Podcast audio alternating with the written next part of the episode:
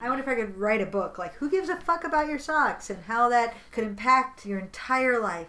I bet I could. I bet I could, but I'm not gonna because I'm too busy doing other things. Welcome to the Xanadu Cinema Pleasure Dome with Melissa Kirscher and Wendy Bowlesby.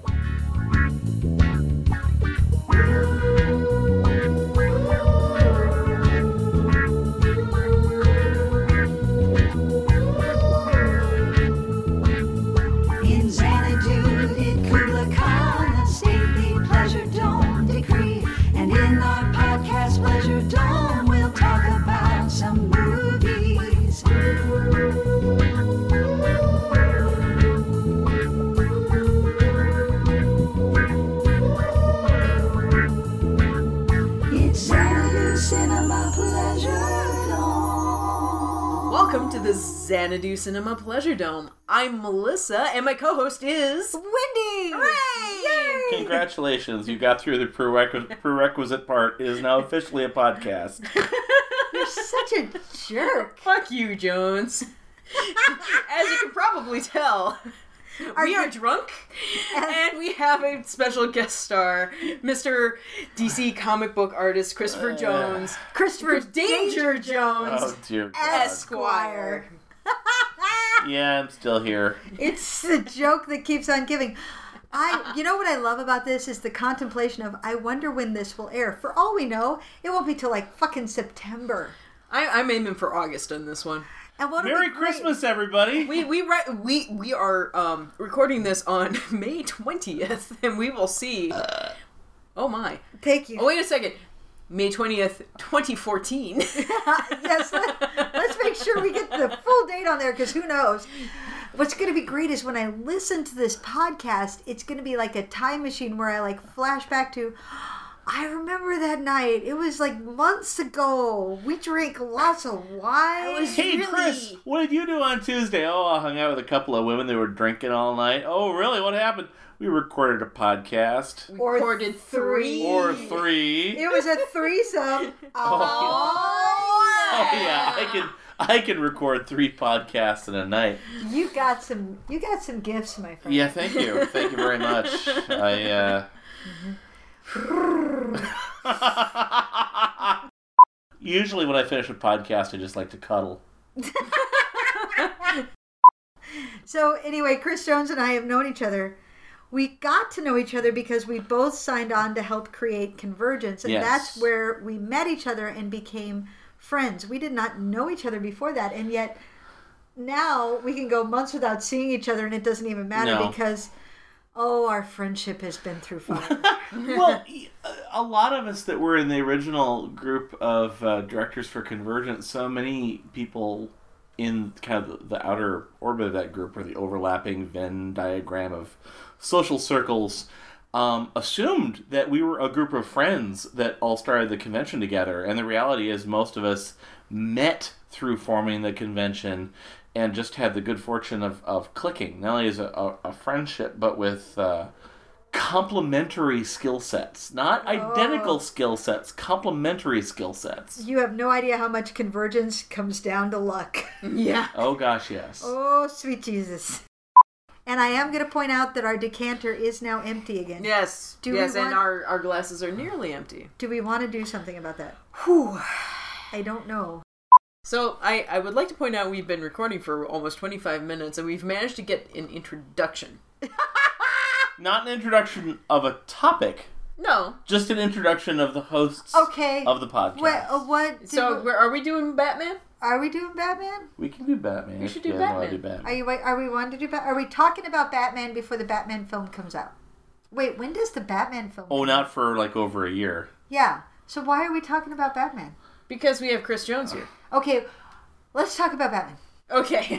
okay I Do we not want to talk about Batman? well it- the, the you know for anyone that doesn't know me personally the reason why batman seems like such an obvious topic to these two uh, having me here aside from the fact that i've actually drawn batman comics and showed up to the podcast wearing a batman shirt Yeah, I'm taking a picture of it as we speak. Oh, I'm sure this will be a lovely picture. Uh, there, it, during that pause, the photo was taken, so enjoy matching that up with that. It's a little moment blurry, but. I'm drunk. So oh, fine. Well, be forgiving. just it, it, consider it windy vision. Anyway, um, aside aside from the fact that I've had the privilege of getting to draw Batman a few times in comics I've worked on, I am someone that doesn't tend to choose favorites. I'm a huge Doctor Who fan. People ask me all the time who's my favorite Doctor, and I'm always like, I honestly don't have one. I like different Doctors for different things. It depends on my mood. well, and every doctor has great moments. Sure. But people ask me my favorite superhero. I was like, okay, that one I can actually answer because it's so far and away. There's just no contest, and it's Batman. It's been that since I was a little kid. I don't remember ever choosing Batman as a favorite superhero. He's always just been the one that resonated with me the most. And there's a ton of things I like about him, which I'm sure we'll get into. But like that's that's the deal. I like Batman. I hated The Dark Knight Rises. Oh, me too. It sucks. What a mess of a fucking film. Well, and honestly, I have liked every movie that Christopher Nolan had ever made up until that point. He's Some totally- better than others, but like always really solid films. I'm trying to decide if he pulled an M Night Shyamalan or a Wachowski. Well, Seriously. but like I really liked Batman Begins, but I thought it had some weaknesses here and there. I thought It the was dark. fine. It was, it was good. It's eminently rewatchable. And the thing is, like, Dark Knight, The Dark Knight is an is a better film than the Bat than Batman Begins. Yeah. I give it that wholeheartedly. However, I will hmm. watch Batman Begins more often than I will watch The Dark Knight because The Dark Knight is just it's tougher material. Mhm. It's a lot harder to watch. It's a lot more complex. It's a lot rougher emotionally Mhm. right?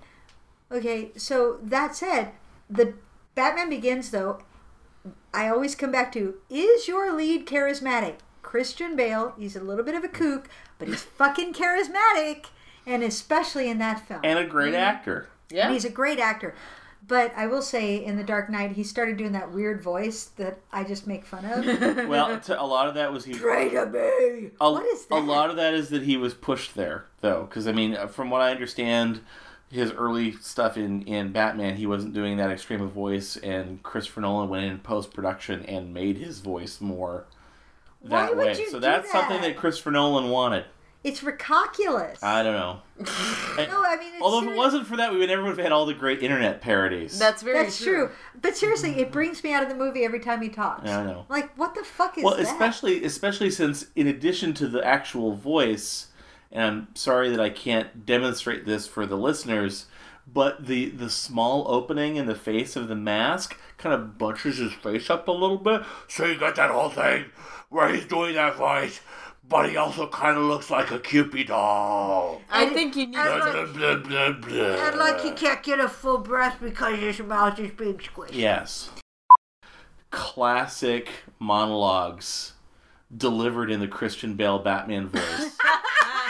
and then and then just you punctuate them with Where's the Joker? Friends, Romans, countrymen, where's the Joker? Yeah, exa- exactly. Can't even do it. Exactly. Um, you know, our lives may not be worth more than a hill of beans in this world. But where's the joke? I mean, whatever you want to throw in there. Do or do not. Where's the Joker? exactly. It just it it's a party game. Enjoy it at home. Have fun with your friends. Oh my god, this. Um, There I have may a- come a time when the courage of men fail, but it is not this day. Where's the Joker? exactly. I'm mad as hell, and where's the Joker? Yeah, I'm, I'm, I'm all for it. Get your hands off me, you damn dirty ape. Where's the Joker? Well, I- you know, actually, as it occurs to me, like it's not that far from that voice to begin with in that line. Charlton Heston. Yeah. Charlton Heston as the Batman. Oh! Charlton Heston would have made a great old Bruce Wayne in a Dark Knight Returns. Oh. Yes. fuck yes. Yes. Fuck yeah. Yes, yes, and yes. So let's finish this in just like five minutes. What the fuck was that mess of The Dark Knight Rises? I don't know. It's like he didn't even care anymore. You're, you're supposed to give us answers, Chris. You work for Because that I mean, it I- was uh, always intended to be a three-act structure. It was always Well- intended to be three films, and it's like he just went, "I don't give a shit." Well, you you heard all the lip service paid to the whole thing of oh I don't even know if we're doing another one right now. We're just trying to make a good movie on this one, and I I never knew. Uh, I never knew. I still don't know how much of that was just the lip service that you do for PR because you're trying to get people to focus on this one, not what your plans are down the road. Versus, no, really, they didn't know what they were going to do later. I mean, the thing I do believe them is, you know, when some people had, you know, like, one of the few criticisms I heard about The Dark Knight was that all the, the Two Face stuff that came at the end could have been a whole another film. You could have, you Yeah. could have ended The Dark Knight with the Joker is still at large, or the Joker's been brought in, but that Harvey Dent is now Two Face, and Two Face is at large, and the third film is Two Face. You totally could have done that. Mm-hmm. And they said, no, you know, we didn't want to like set up another movie that we were maybe going to make in two or three years. We wanted to tell the story that we had now. So that's great. But then you get to the third one, and I've heard speculation that, like, oh, well, you know, they had to change their plans because Heath Ledger died and they couldn't have the Joker in it.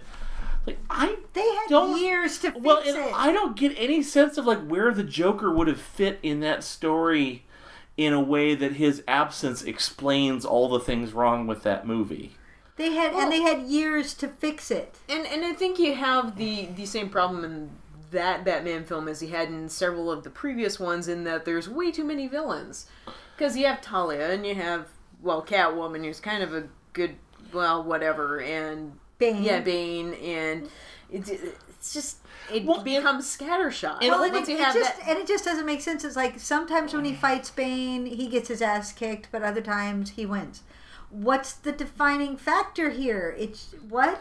Well, and the problems of The Dark Knight Rises are in the earlier Batman films, but they're all so much worse in The Dark Knight Rises. Yeah.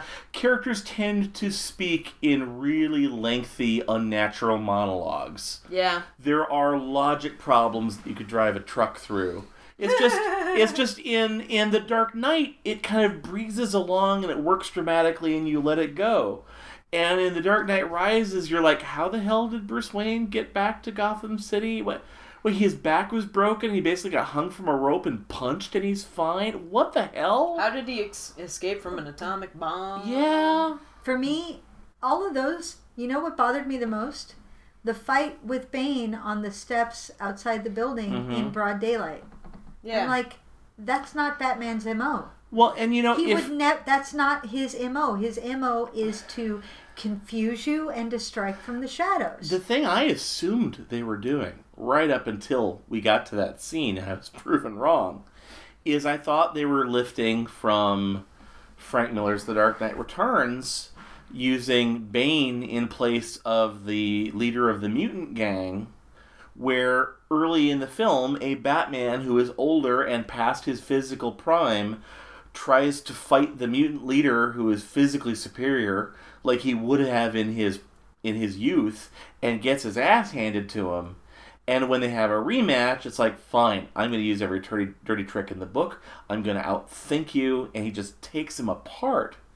And instead Batman fights Bane, gets his ass handed to him, goes through this whole ordeal with the pit and all this stuff that, you know, you expect the character to have learned something on some sort of mythical journey, you know, Well, I mean, the, in- the hero's journey. in the hero's journey, and then they have the something. and then they have the rematch, and it's just a slugfest again. There's no change in tactics whatsoever. And it just, I'm like, wait, he kicked your ass before. What's different now? If anything, you're more damaged now. Yeah. You shouldn't be even be able to hold your own against this Yeah, guy. and then just- this isn't your mo to fight in broad daylight. and and the whole thing of you know batman doesn't use guns but he'll put huge cannons on his batpod motorcycle so that like you know if he's ever getting his ass handed to him by a villain i wouldn't shoot him with a gun but catwoman might be there to hop on the bike and pull the trigger for me Do we want to talk about the cops that were trapped underground? Oh Oh god. God. But the ending is so offensive. Yeah.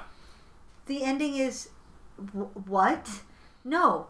At no point does Bruce Wayne ever get a happy ending. He doesn't. No. He doesn't. He can't let his past go. And the minute you let him let his past go, that's not Bruce Wayne anymore. No. Actually, in a weird way, that ending is kind of true to the Batman franchise because it's really just uh, Adam West running around with "Some days you just can't get rid of a Yeah, bomb." yeah, I, I wouldn't I wouldn't have believed that I wouldn't have believed that the bomb disposal in in that in the '66 Adam West film would be more plausible to me than the one in the Christopher Nolan film. True. Oh But my god, it was awful. What is it about Batman that you love so much? what is it about um it works on every front. Uh, visually, he's the most iconic character in comics. The fact that you can have the character's silhouette and he's unmistakable. Um, just from a, a visual art point of view, there is so much you can do with the image of Batman. Um, as a character, he's so iconic and compelling that you can do all these radically different takes from the, the dark, realistic grittiness of the Christopher Nolan films to the Adam West TV series, and it's all very recognizably the same character. And it doesn't even feel to me like the Adam West series is so much a parody of Batman, but just kind of like this extreme other end of the spectrum of what Batman can be. Um, you well, know, I, I, mean, I, the, love the that. basic concept has a certain ridiculous quality. Sure, it does. You're an extremely rich man, and you've gone off the deep end, and you Yeah. created an entire secret identity so you can go out and fight crime instead of I don't know, just giving money to the police force. yeah.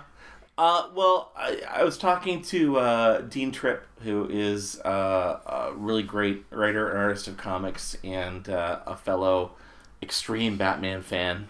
The thing that Dean Trippe said about Batman that, you know, I've felt this way, but he summed it up very nicely is putting on a bat costume to fight crime is a promise that you make to yourself when you're eight years old. You may not be able to execute it until you're an adult, but that's a decision you make when you're eight. Interesting. That's a very interesting Yeah. take on that.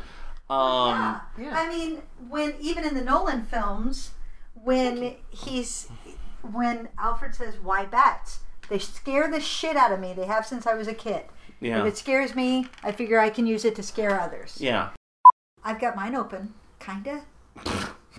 Shit, do these? Wendy and I are confounded. No, it says use bottle opener. These were supposed to be twist offs. Welcome to the Oh Mercury no! Theater. Bang! The cinnamon on. It, I have I have a church key on my purse.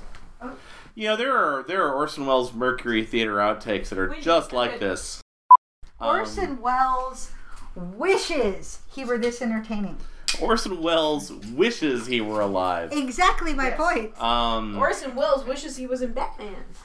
Orson Oh, well. Welles. Well, he does. yeah. Orson does. Welles was the voice of He did. Unicron in Transformers. He was. So he can't talk about shit. By No, the no, way, no. there is a Orson- marvelous. It, it, it it's a spoof. It's a parody, but it's wonderful. Um, there is a wonderful piece online that somebody put out as a hoax. It's so nicely done though about a Batman movie that Orson Welles supposedly wanted to make, and man, they have they have sketches that are supposedly by Orson Welles of the characters and the casting he wanted. And I'm like, oh my god, I want to visit an alternate reality where that's true and got made. Um, because I can totally see, given that you know, in reality, Orson Welles liked comics, liked pulps. I mean, he played the Shadow on radio and lobbied to make a Shadow movie. Mm-hmm. Um, you know, it is totally plausible to me Oh, that he might have wanted to make a Batman movie. But The Shadow is one of my underappreciated movies yes, the Shadow's Mm. pretty because awesome. there's some great dresses in it. yes, but but but didn't Orson Welles say that he he wanted to be asked to be in the Oh, Batman TV that show? yeah, no, well, that there's a difference. You want to make a Batman movie and that. Yeah, Orson Welles in an interview said, I don't know when it was, but sometime long after the Adam West Batman series had been on the air, they asked him if he had any regrets in his career, and he said that uh, he loved. He loved acting in things that he didn't have to write or direct. He loved doing comedy, and no one. It, rarely was he asked But if you see him in something like Catch Twenty Two, he's marvelous. Oh yeah. Um, and he said one of the big regrets of his career is that they never asked him to be a guest villain on the Adam West Batman series because apparently he would have done it in a heartbeat. I I have vague memories as a child of being tantalized by the concept of the Adam West show and not having been able to see it yet. It was, you know, it's like I knew of it before it had been on in a market where I could watch it. Because, you know, I wasn't around when it was originally on. I grew up seeing it eventually, uh, seeing it in uh, in syndicated reruns. Yep. So I'm pretty sure the first Batman I saw outside of comics was probably like the Super Friends or something. But then, yeah, I eventually saw Batman and grew up. And I went, you know, like most kids, you see it as a kid and you don't get the camp at all. It's just Batman and it's awesome because it's. Biff, pow. Kablam. Yeah, and, and the idea of a, of a TV show where there's sound effects hanging in the air when they punch somebody doesn't seem strange to you at all. It's just cool. Um, It, that is truth. I was like, yes, that is what should happen when you punch someone. Of course it is. I'd never read a comic when I saw Batman as a kid. Another thing I saw on Facebook once, I will hit you in the face so hard that a sound effect describing the impact will appear in thin air. It's like, which is a uh. great, you know, threat if you can pull that off. Mm-hmm. Well, and for anyone who doesn't know, when it first went on the air, it aired two nights a week, Wednesdays and Thursdays, with a, as a half-hour episode with a cliffhanger at the end of the Wednesday night episode, and it was meant to evoke old movie serials and their cliffhangers. Yeah, when you're a kid, you don't get the cap. It's just cool. It's just awesome. And then you get a little older, and I actually went through a phase where I hated that show because I realized they were making fun of Batman, and that's just wrong. and you know that eventually passed because I, I eventually realized like is this is kind of funny. Actually, days wasn't- you just wasn't can't that- get rid of a palm. Wasn't wasn't that the phase of also? Oh, Catwoman's kind of hot. Well, I, uh, I, I, it, I've if I ever thought of her as statuesque. If I ever went through psychoanalysis, there's a lot to be made that I saw Batman and therefore uh, Julie Newmar and Yvonne Craig during my formative years, and the impact that might have had on my tastes later in life. Batman. The the the Frank Gorshin version of the Riddler Hmm. to me defines the character. I see the character in a comic book and like I was like, well, that's nice, but to me the Riddler is Frank Gorshin, and I love the fact that in the comics, you know, the Joker in modern versions is this total monster of a homicidal maniac, mm-hmm. and the Riddler maybe kind of nuts, and he's a he's a interesting villain for Batman, but you know, there's he's not he's not like scary the way the Joker is scary. The TV show is kind of flipped. It's like the Joker was a was a cool, fun villain. The Riddler, you did not want to be alone in a room with that guy. He was like bouncing off the wall crazy. Frank Gorshin like took that performance to a level where I was like, dear God, he needs to be medicated. What I remember is his physicality.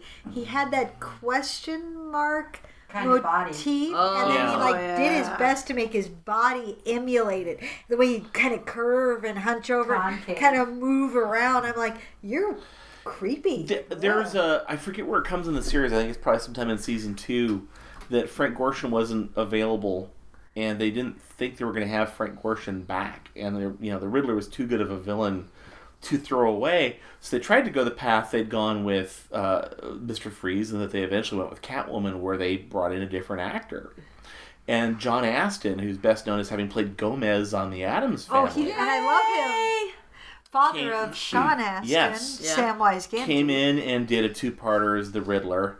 And I honestly think he'd be a lot better remembered by Batman fans if it'd given him his own character rather than him having to have lived in the shadow of Frank Gorshin. Yeah. Especially since Frank Gorshin then did come back.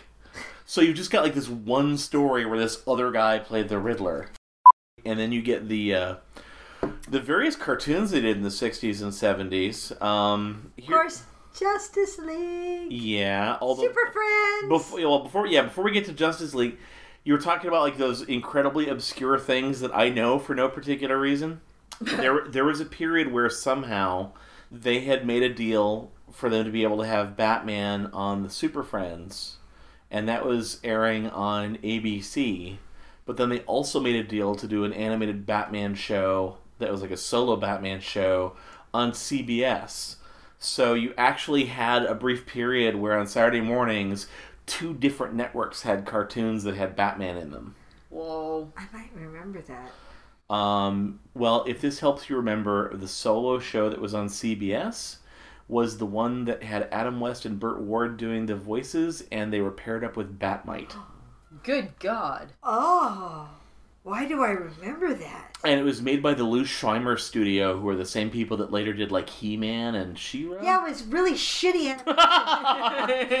they, they would say it as cost effective limited animation. yes, But I limited would not- animation meaning Shitty o- animation. Only our mouths move while we stand still. And, And there would be various like movements that they would recycle and use again and again and again in every episode. oh my yeah. god, that was fucking shitty. I loved Super Friends so much. I don't give a shit how bad it was. I loved oh, it. Oh, when I, you know when I made a comment earlier When about Indian the fact that Chief that showed up, I was always happy. Apache Chief, but yes, Whatever. Apache Chief.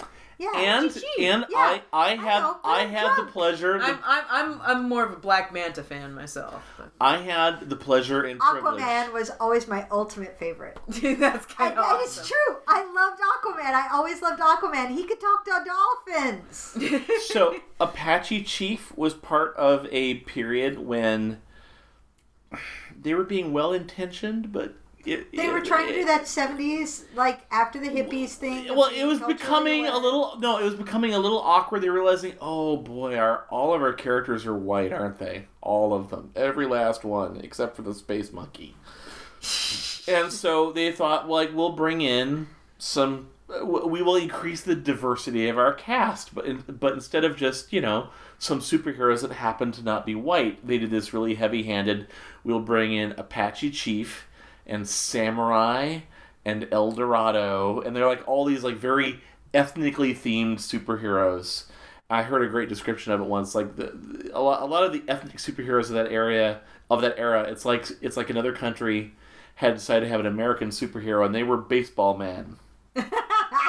You know, it's that kind of like very heavy-handed. We know nothing of your culture, but we're I going was to. five years old and I liked Apache Chief. I am not saying you shouldn't like Apache Chief. I like Apache Chief. He got big and tall and he stomped. He said Inuk Chuk, and he got really big. You're such a nerd. No, the reason It's I'm a nerd is that I designed an action figure for him. The the toy line that they did years later for the Justice League animated series kept selling and selling and selling years after the sh- they'd stopped making episodes of the show, and it got to the I point where they had done watching Young Justice. Does Apache Chief show up?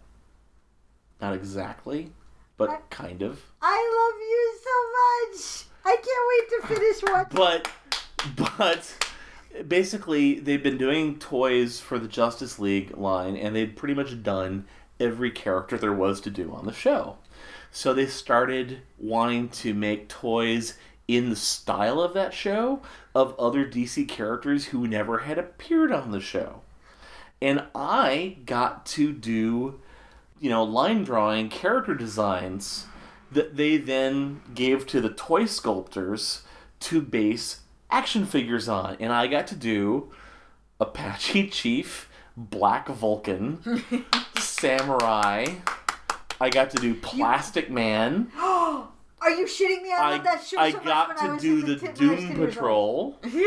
I got to do Shazam. Now, they'd already done Captain Marvel, but I got to design Shazam, Mary Marvel, and Black Adam. Um, But what so about Hoppy the Marvel Bunny? I did not. They they did not ask me to do Hoppy. the Why Marvel did they not do Hoppy the Marvel Bunny? I don't know. Well, So- since we brought up Young Justice, uh, we can actually bring this back on topic. I really loved the way Batman was treated on Young Justice Oh, because one of my pet peeves about Batman uh, in the comics and in other media is when people take to too much of an extreme the idea of Batman as being just crazy as being like this kind of like borderline insane real dick of a character. There's been so much stuff with him being just monstrously awful to some of the sidekicks that he's taken on. And, you know, for, first of all, I, I want my Batman to be more of a hero. Also, his dad, I want to believe that his dad was awesome. Mm-hmm. And he had enough of a relationship with his dad for that awesome to rub off. Well, and the big thing to me is they often portray him as being like really oblivious to the feelings of people around him, almost in a like a, a Sherlock Holmes sort of way. A little bit autistic. But the thing is, I don't think uh, Sherlock Holmes aside, I don't think you can be as great a detective as Batman is supposed to be and be that oblivious to the emotional state of people around you and the psychology of people around you around can't you. be the world's greatest detective and not know what is driving Yeah. people around you. Plus, I just think the idea of, of that portrayal of Batman is such a one note portrayal. It gets boring. And so I really was delighted when I first started watching Young Justice and saw that they had him be a really effective mentor figure, not just to Robin, but the whole team. You know, the fact that, like, yeah, he's obsessed, he's dark, he's driven, he's stern, there- he's the guy that everybody really wants to impress, but he was the guy that, like, he would stick up for the team. And, and you know, there, there's an early episode, I think it's the one with Bane, episode four, where um, they go on a mission and everything just goes totally foobar. And uh, they're they're getting debriefed back at the, the their cave headquarters later, and uh, Batman kind of like ticks down the list of all the things that went wrong and that they did wrong, and he says, "That said, well done." And they all look at him like, "What?" And he says, "No plan of of attack survives first contact with the enemy. You know, you you you you know did what you had to do to to, to pull it out, and you know, well done." And I'm like, Did that's you- so much uh, more interesting and compelling and likable as a character. Did you accomplish the mission? Yeah. Yes. Did it go as planned? Fuck no. It No. never does. Yeah. I mean, it only goes that way in heist films. Have you have you gotten to uh, the episode yet where something cataclysmic is happening? It looks like just everybody's getting killed. Shut up. Okay. Shut up. That could describe many an episode, and you're being purposefully vague, which I appreciate, but shut up. Well, I I I will I will pull out the one tiny anecdote then that I don't think is going to be a horrible spoiler for you. The episode after that, it has so affected the team. The follow up episode to that is effect is essentially about the team getting counseling. They're all sitting down one by one with Black Canary. oh. who is basically counseling them on what they went through. And there's a great moment with Robin where he talks about, you know, I came into this just being all gung ho and wanting to be team leader. And, you know, everybody expects that, like, when I, you know, get older, I'm going to be, you know, just like Batman. And I don't know if I want to be. Nice. And it's like, that's so much more interesting than just, you know, the, the really Yeah, why would you two dimensional portrayal. Well, and, and Why would you re- think about it? For as much as you look up to him, would you really want to be like Batman? Well, and I've and I've read stories that I really like in their portrayal of Batman, where somebody calls him and like, "Why are you taking these taking in these kids? You know, are, you know, are you? Why would you take a kid and want them, to make them turn out just like you?" And his response is, "No, you don't understand. I'm working with them because I don't want them to turn, out just like me." Ta-da! Mm-hmm. There you go. That's the character. Thank you. Good night.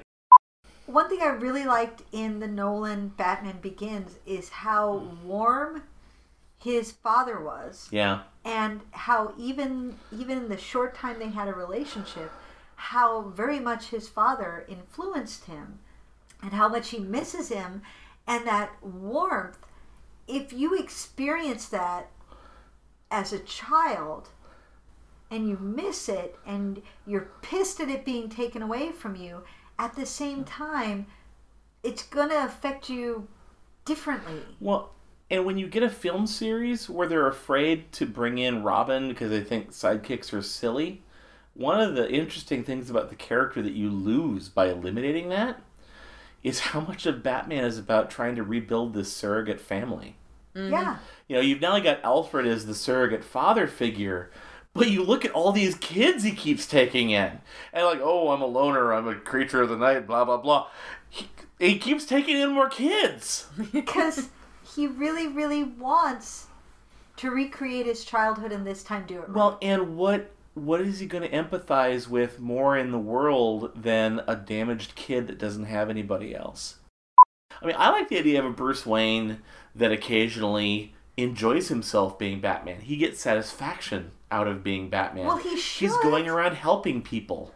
He should. I mean, seriously, he's doing what he wants. Yeah. Why wouldn't he? He's stopping bad guys. There should be some satisfaction. Yeah. And then when he sees Robin being successful, Yeah. there should be some look at what I did. That kid would not be doing this without me. Look at Yeah. that. I am a successful mentor. As a teacher myself, I can tell you when a kid succeeds, you're like, mm-hmm. check it out. Look at what he can do. And we will discuss a lot more about Dick Grayson once you've watched season two. Shoosh.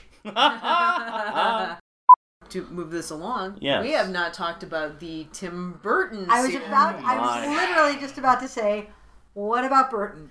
Well, I give I give the first Tim Burton Batman movie especially all the credit in the world for you know they got a a Batman movie made in Hollywood that took the characters seriously when everybody outside of comics fandom thought that Batman was the Adam West series. Yep. That's huge. And they made this expressionist, uh, in richly visual, Very really gothic.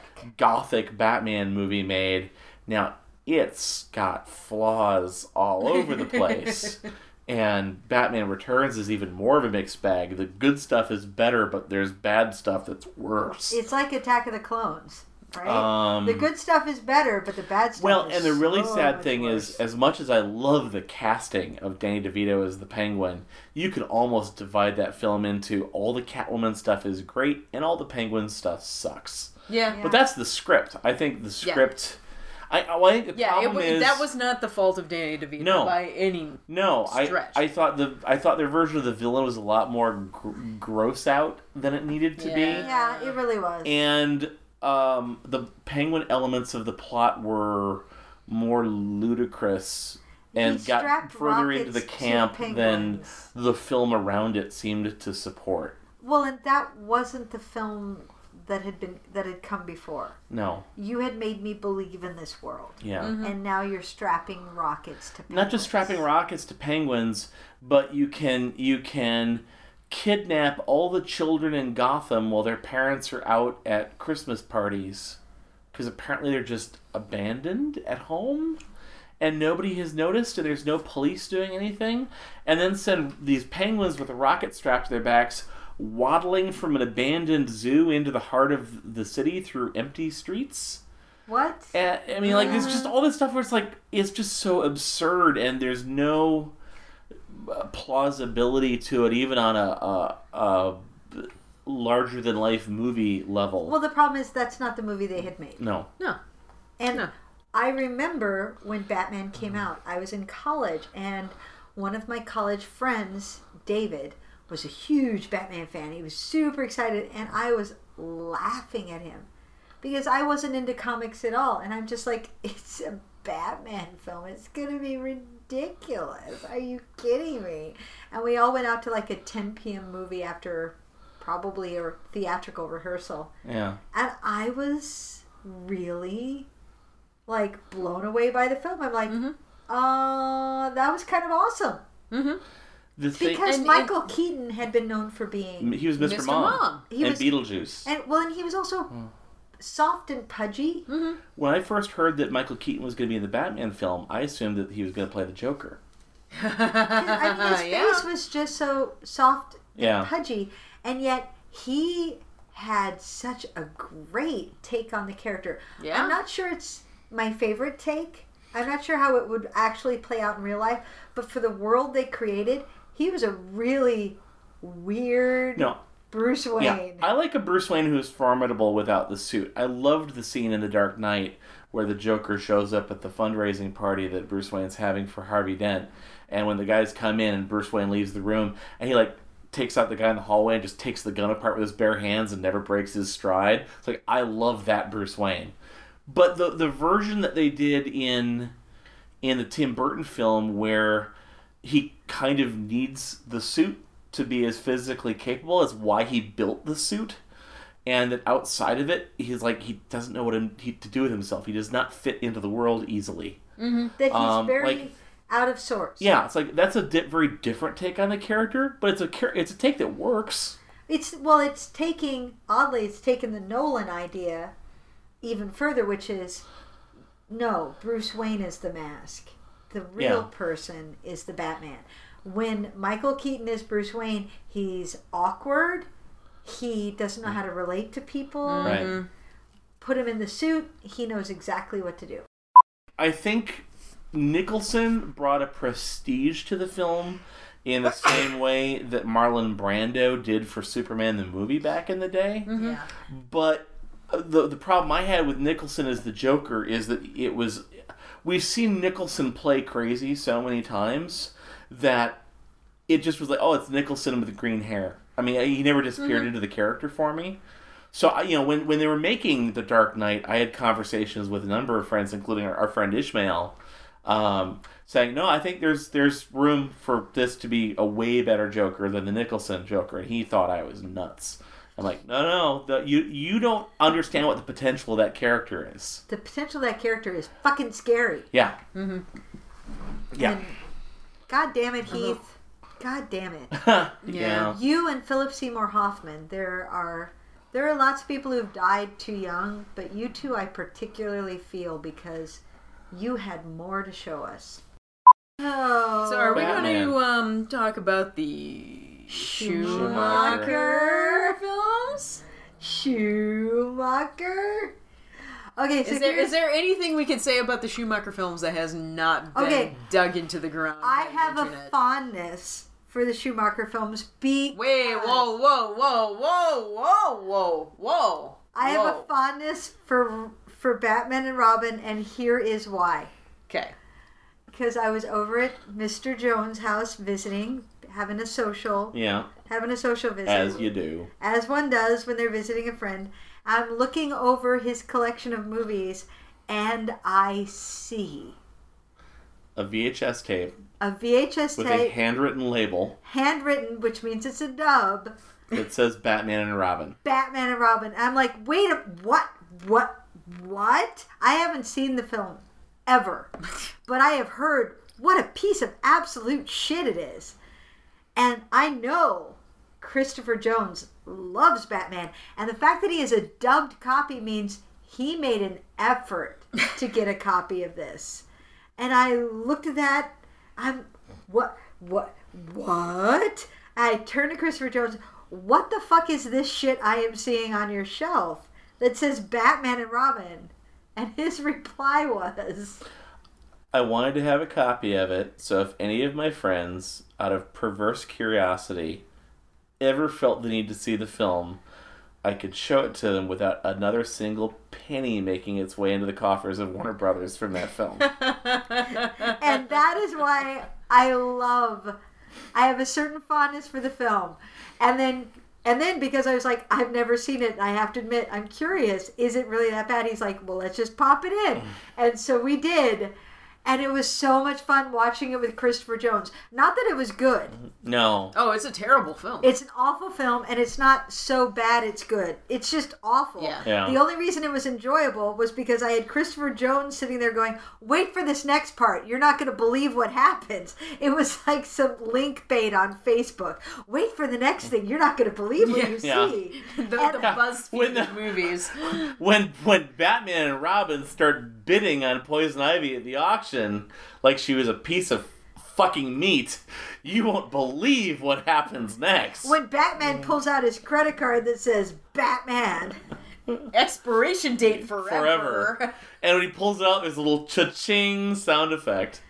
what? What? What just? Mm. And then there was the mm. blacklight skateboard Yeah. thing and the the airboarding. There was so much that was awful about it. And every time we got Mr. Freeze. too? Yeah. Oh, Yeah. And Mr. time- Freeze, Poison Poison Ivy. Ivy, and Bane. and every time we got more awful, I'd turn with this look of horror. Just what am I watching? And Christopher Jones would be like, "Oh no, wait till the next part." Yeah, it gets worse. what? I mean, it keeps kind of building in awfulness until you get to take two of these and call me in the morning. They did not just do that. Oh, it's so terrible. Oh It's yeah. so- yeah. Oh wow, I blew out the audio saying that. Oh, That's cool. We can fix that. in post. if you ever have to watch Batman and Robin, I recommend you do it with DC Comics artist Christopher Jones Well- because it makes it at least oddly palatable. Well, and I will say this. I Yeah. oh yeah, you go. You I was go. gonna, I was gonna say, uh, one of my really fun times ever watching a movie was actually watching Batman and Robin. Mm-hmm. Um, this was back when Chris and I were living together, and Mhm. we had gotten done doing a movie party. And back then, when we wanted to take a break during a movie party, we throw in a movie, turn off the volume, and turn up music. So the the visuals were there, but mu- music was playing, so people could talk over Yes, it. Well, we which is a great party trick, but don't ever do it with Metropolis. don't. It doesn't work with Metropolis because people just get just super drawn in. But anyway, uh, we we it was super late at night. There were still s- several people over, and so we did this with for some reason Batman and Robin. We just threw in Batman and Robin, and turned up music. And everybody in the room was just super engaged with this terrible, terrible film. And it was kind of like riffing on it, but I don't- there, kind of well, there's not. there becomes something sort of fascinating about somebody who consistently makes the wrong choice. Yeah. Like, I'll like say Neil this- Breen, right? Like you're not really gonna. Oh my God, you did that! Why would you do that? That's horrible. I love I'll- that we just equated Joel Schumacher with Neil Breen. This makes me immensely happy. well, it's so true. Whoa, yeah. I will go out on a limb and say this: no Batman film should have that much fuchsia in it. And for, Yeah. for anyone who doesn't know, there's there's a delightful yeah. episode of Batman the animated series. Yes. Where kids are standing around talking about what they think Batman is really like. And they use it as a framing device to do three really fun vignettes of kind of alternate takes on Batman. It's a really And one one is uh, kind of the 1950s Dick Sprang uh, drawn comic book Batman era. One is the Dark Knight Returns. Um, and you know they're they're really fun, but uh, as these kids are standing around talking, this this kid with long hair who's drawn slightly to look like Joel Schumacher walks up and says, "Are you guys talking about Batman? I love Batman with that rubber suit, and I hear the Batmobile can drive up walls." And one of the other kids just says, "Shut up, Joel." it's awesome. The one thing I want to say about Batman and Robin, though, is uh, is a word in defense of George Clooney, because it that film is not George Clooney's fault as much as he seems to take great pleasure in in assuming all blame for the film. he loves to go on Yeah. talk shows and talk about how he personally killed the Batman film franchise. I, I think George Clooney was actually a fun, pretty okay Batman. Well, and trapped was in a, a- terrible He was a really great Bruce Wayne. Well, Yeah. the thing is, if you, I mean, I, remember seeing Three Kings when it came out, and you watch that, it's like that guy could play Batman. yeah. Um, but not in that film with that script and with that director. Yeah, I mean, and that's that's the thing. You watch Christian Bale in Equilibrium, and you're like, oh, this is your audition reel for Batman. Hello. Ah, do you know? You want to know what really pisses me off? Again, going back to the feminist thing, the Batgirl, Alicia Silverstone, whatever, and she goes to fight, and her hair is loose. Yeah, what the fuck with that? woman with long hair would ever leave their hair loose when they were going to get shit I- done. I I- hated their version of Batgirl so much. I, I think I think Joel Schumacher has no concept of what women are. No, the thing I hated about his version of Batgirl, aside from the fact that um, I like the actor Pat Hingle, who played Commissioner Gordon through all four of those Batman films, and Gordon hadn't had a lot to do. He had like a decent role in the first one, and then had had like less to do in the second and third. And I thought, and I, when they first said they were going to have, they were to introduce Batgirl in the next film, I thought, oh great, they're bringing Barbara Gordon. We're going to get more of uh, more for the commissioner to do. No, she's Alfred's niece. She's Alfred's niece. She shows up all judgmental about how badly uh, Bruce Wayne and Dick Grayson are treating Alfred doesn't listen to anything Alfred has to say about being happy there and well treated. She's just all pissed that they didn't know that Alfred was sick, even though he'd been deliberately concealing it from them. Alfred gives her an encrypted disc asking her to respect his privacy and pass it along to another family relative uh, and saying only family can be trusted. She takes the disc, cracks the encryption, sees all the Batman secrets, goes down into the Batcave, and you're supposed to like like her. Oh, and she'd stolen a valuable collector's motorcycle earlier in the film to do like dangerous night racing, and and destroys it. You know, it's like. What in all this is supposed to make the character sympathetic or somebody that we're happy to see joining the team? I wanted them to, you know, they make a joke late in the film when they when Batman and Robin realize that she knows their identities. Well, I guess we'll have to kill her then. I'm like, yes, please kill her. You know, in the uh, Batgirl um, comes into Young Justice in in season two. I drew her in the comic, and I got a lot of compliments from younger female uh, fans about how I drew a lot of the female characters, and especially Batgirl. And I was kind of baffled by that at first because I'm like, well, I'm just drawing the models from the show. I didn't design the character. I'm just matching what they did. And then I realized, oh, it's not just physically what I'm making her look like. It's the fact that I'm not making her constantly like be sticking her butt out and being all, you know, I'm sexy. It's like, no, she's doing acrobatics and fighting and just kicking butt along with the rest of the guys.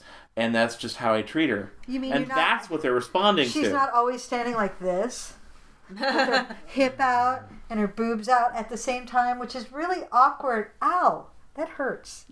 Great radio, Wendy. yeah, great. Great Ser- radio. no, the ow that hurts is pretty good radio. Yeah, yeah, that's Ow. true. It is. I was I was really pleased, and you know I have to give credit to, to Greg Weisman for writing the scene. We had we had an issue in uh, the Young Justice comic where um, they're like cut off from everybody else, so no one can come to help.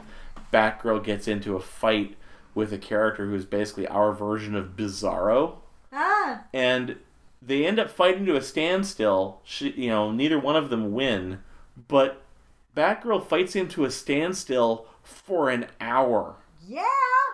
and just holy crap that's impressive for you know someone that's like at the power level of superman versus you know batgirl Who's just human. yeah All she's got is her wits. yep mm-hmm. Yay! yeah no it was, it was awesome it was a really fun sequence to draw So, Woo! what, what's your ideal Batgirl movie? batgirl movie Yeah. yeah. Good, goddamn, we're overdue.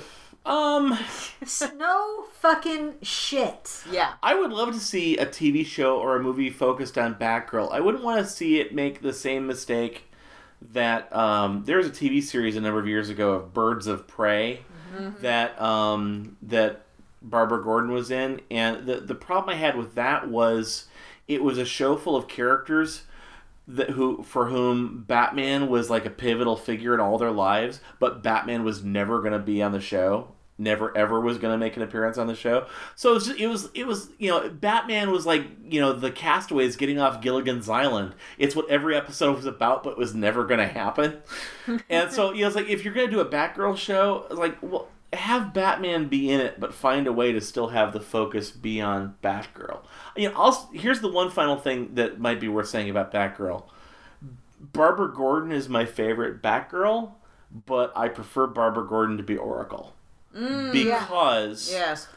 um, I, you know, I've gotten very conscious in recent years about the importance of representation for different groups in mainstream comics, and I loved that um, Oracle was uh, representation for people in wheelchairs and with various kinds of physical disabilities in comics, but also just you know she was a strong, unique, interesting character, and by the nature of being Oracle, you know she was unique. She had her own identity, and and I thought Barbara Gordon was more valuable to the culture of comics in that role than turning her back into Batgirl, when there have been multiple Batgirls, and once again, it's a it's a character that's derivative of a pre-existing male character and all that stuff.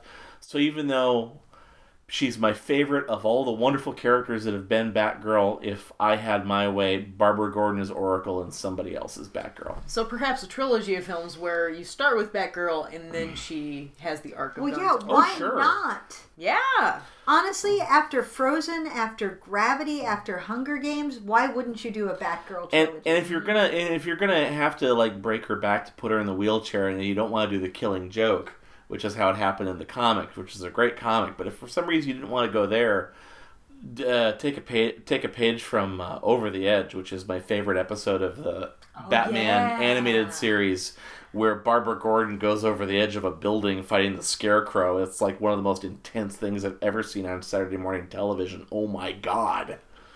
Yeah, anyone wanting to look it up? The the Over the Edge episode from the fourth and final season of Batman the animated series. It's fantastic. There's a lot Wow. of things in Batman the Animated Series that were just like, you put this on Saturday morning? That's Well, awesome. And and they And going back to our previous episode about Hmm. family entertainment, that you don't need to dumb it Yeah. down for kids. Yeah, and and they took what had been at best a C-list Batman villain in Mister Freeze and made him one of the great Batman villains with their reinvention of him. I remember that. You showed Yeah. me that. That was awesome. Well, that was, that was one of the things that was galling about Batman and Robin is that they used the whole tragic origin story of Mister Freeze with the frozen wife Nora and all that stuff, which was invented for the animated series, but managed to execute it so poorly that it lost all the pathos and was just ridiculous. Well, yeah, he's he's doing all this for his frozen wife, but he's got Playboy bunnies in fur outfits draped all over him. Well, it was the it was the uh, the bathrobe with polar bears all over it that, that I was just like I'm done I am done and and the cigar because of course if you're Mister Freeze you want open flame around you. Of course you do. Um, you're Mr. Freeze, as played by Arnold Schwarzenegger. Ugh, what else did you want to do to wrap this up? Oh, we need to Well, do we need to do the questions. questions. We need to Okay. do the listener questions. So, Listener questions. listener Right. questions Wait, time. it's time for our listener questions. I feel like we need a theme song for, for Uh, our well, listener we questions. need- we need to kind-. All right then. Okay, listener, who are you? Dave. Hey, Dave. Yes, I know. I know this Dave. By the way, Oh. Dave, Dave is an international listener. Oh, Dave is British. Goodness. Oh! so wait, you should be like Dave. I'm, Da- Da- I'm Dave. Dave from Britain. You think if, if he was British, he'd be David, but I don't know. Maybe I, d- I, I don't haven't know. been. In, I don't know. It- but no. it's Dave. It's Okay, Dave. so Well, hey, Dave, Dave Lister. Dave. hello, Dave, from Yeah, true. Britain. What do you do? read, watch, Yay! watch movies, drink coffee. Oh, so much coffee. Mmm. Footy around on the internets. Ramble at length on my blog about random things. Currently, an A to Z of movies. Ooh. I'll link to his blog. Yeah, his A to Z of movies is, is quite good. He's he's he's rather interested in James Bond films, As we all are. as we all are. Uh, uh, So- yes, Dave, what is in your personal pleasure dome?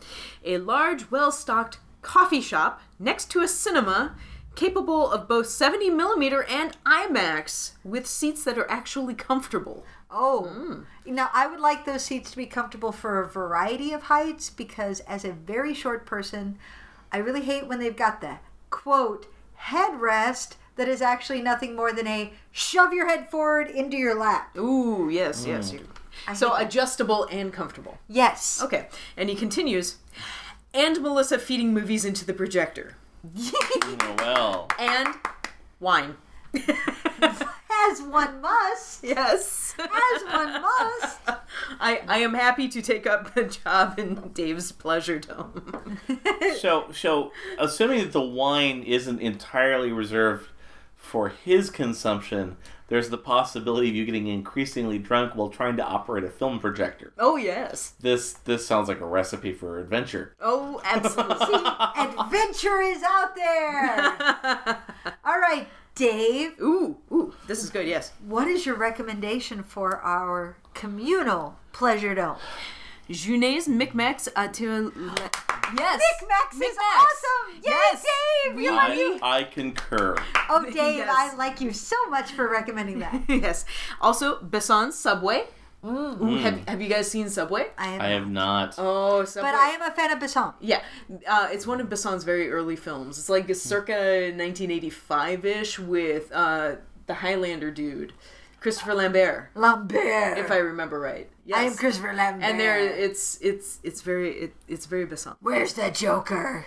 And also Jean-Jacques Beineix's Diva, and parentheses. I'm on a French kick. Apparently, I did Yes. notice.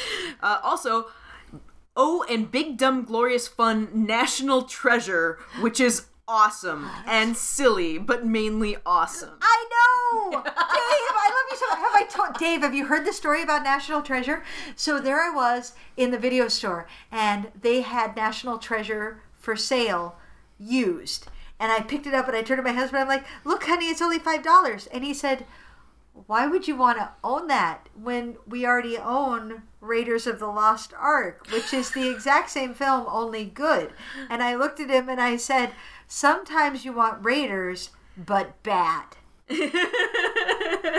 and I won that argument, and I did buy the film, and I love National Treasure too. Yay! You know what? I don't think National Treasure is ne- necessarily bad. I think it's over the top. Like, not just over the top, but like soaring so far over the wall that it's, It's- like attached to an aeroplane. You've got to appreciate a film that is just like, we made this. I keep knocking over your bottle. Why do you put that there? Shut up. It was a tie. Technically, the most anything. recent time you put it there because the, you lo- knocked it over. Shut up. It was a tie. All right. Points if you know what movie I'm referencing. I don't. Should have been mentioned earlier that perhaps if you were drinking along at home, the podcast would make more sense at this point.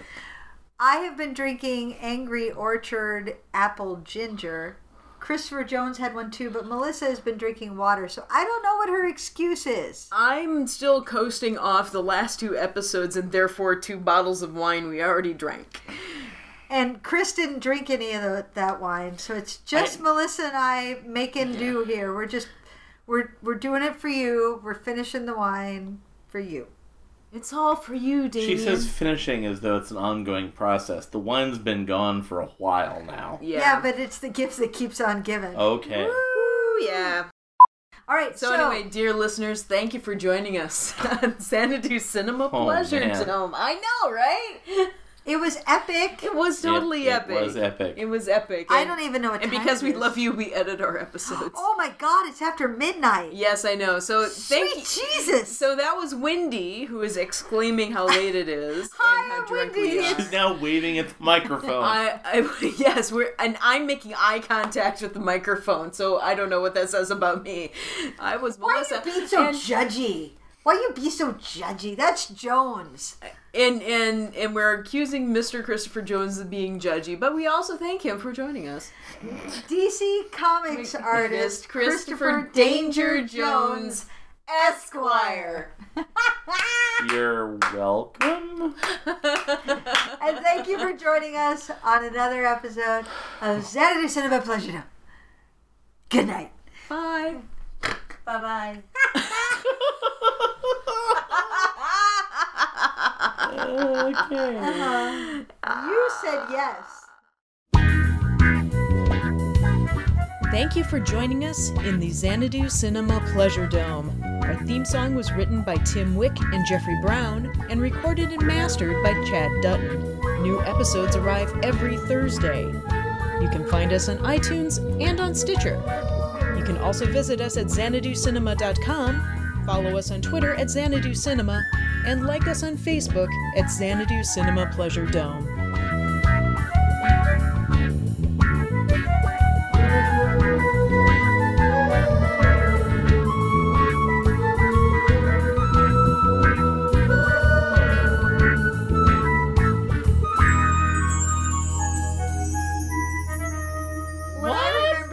Turn on the TV while we were getting ready, and it was inevitably Bear in the Big Blue House, and you were in love Oh, with that that's show. the cutest fucking bear. I oh, I love that bear. He was in love with that fucking bear. He's like, oh, it's a bear. Oh, it's a bear. The bear in the big blue house. Oh my goodness. Oh, it was adorable.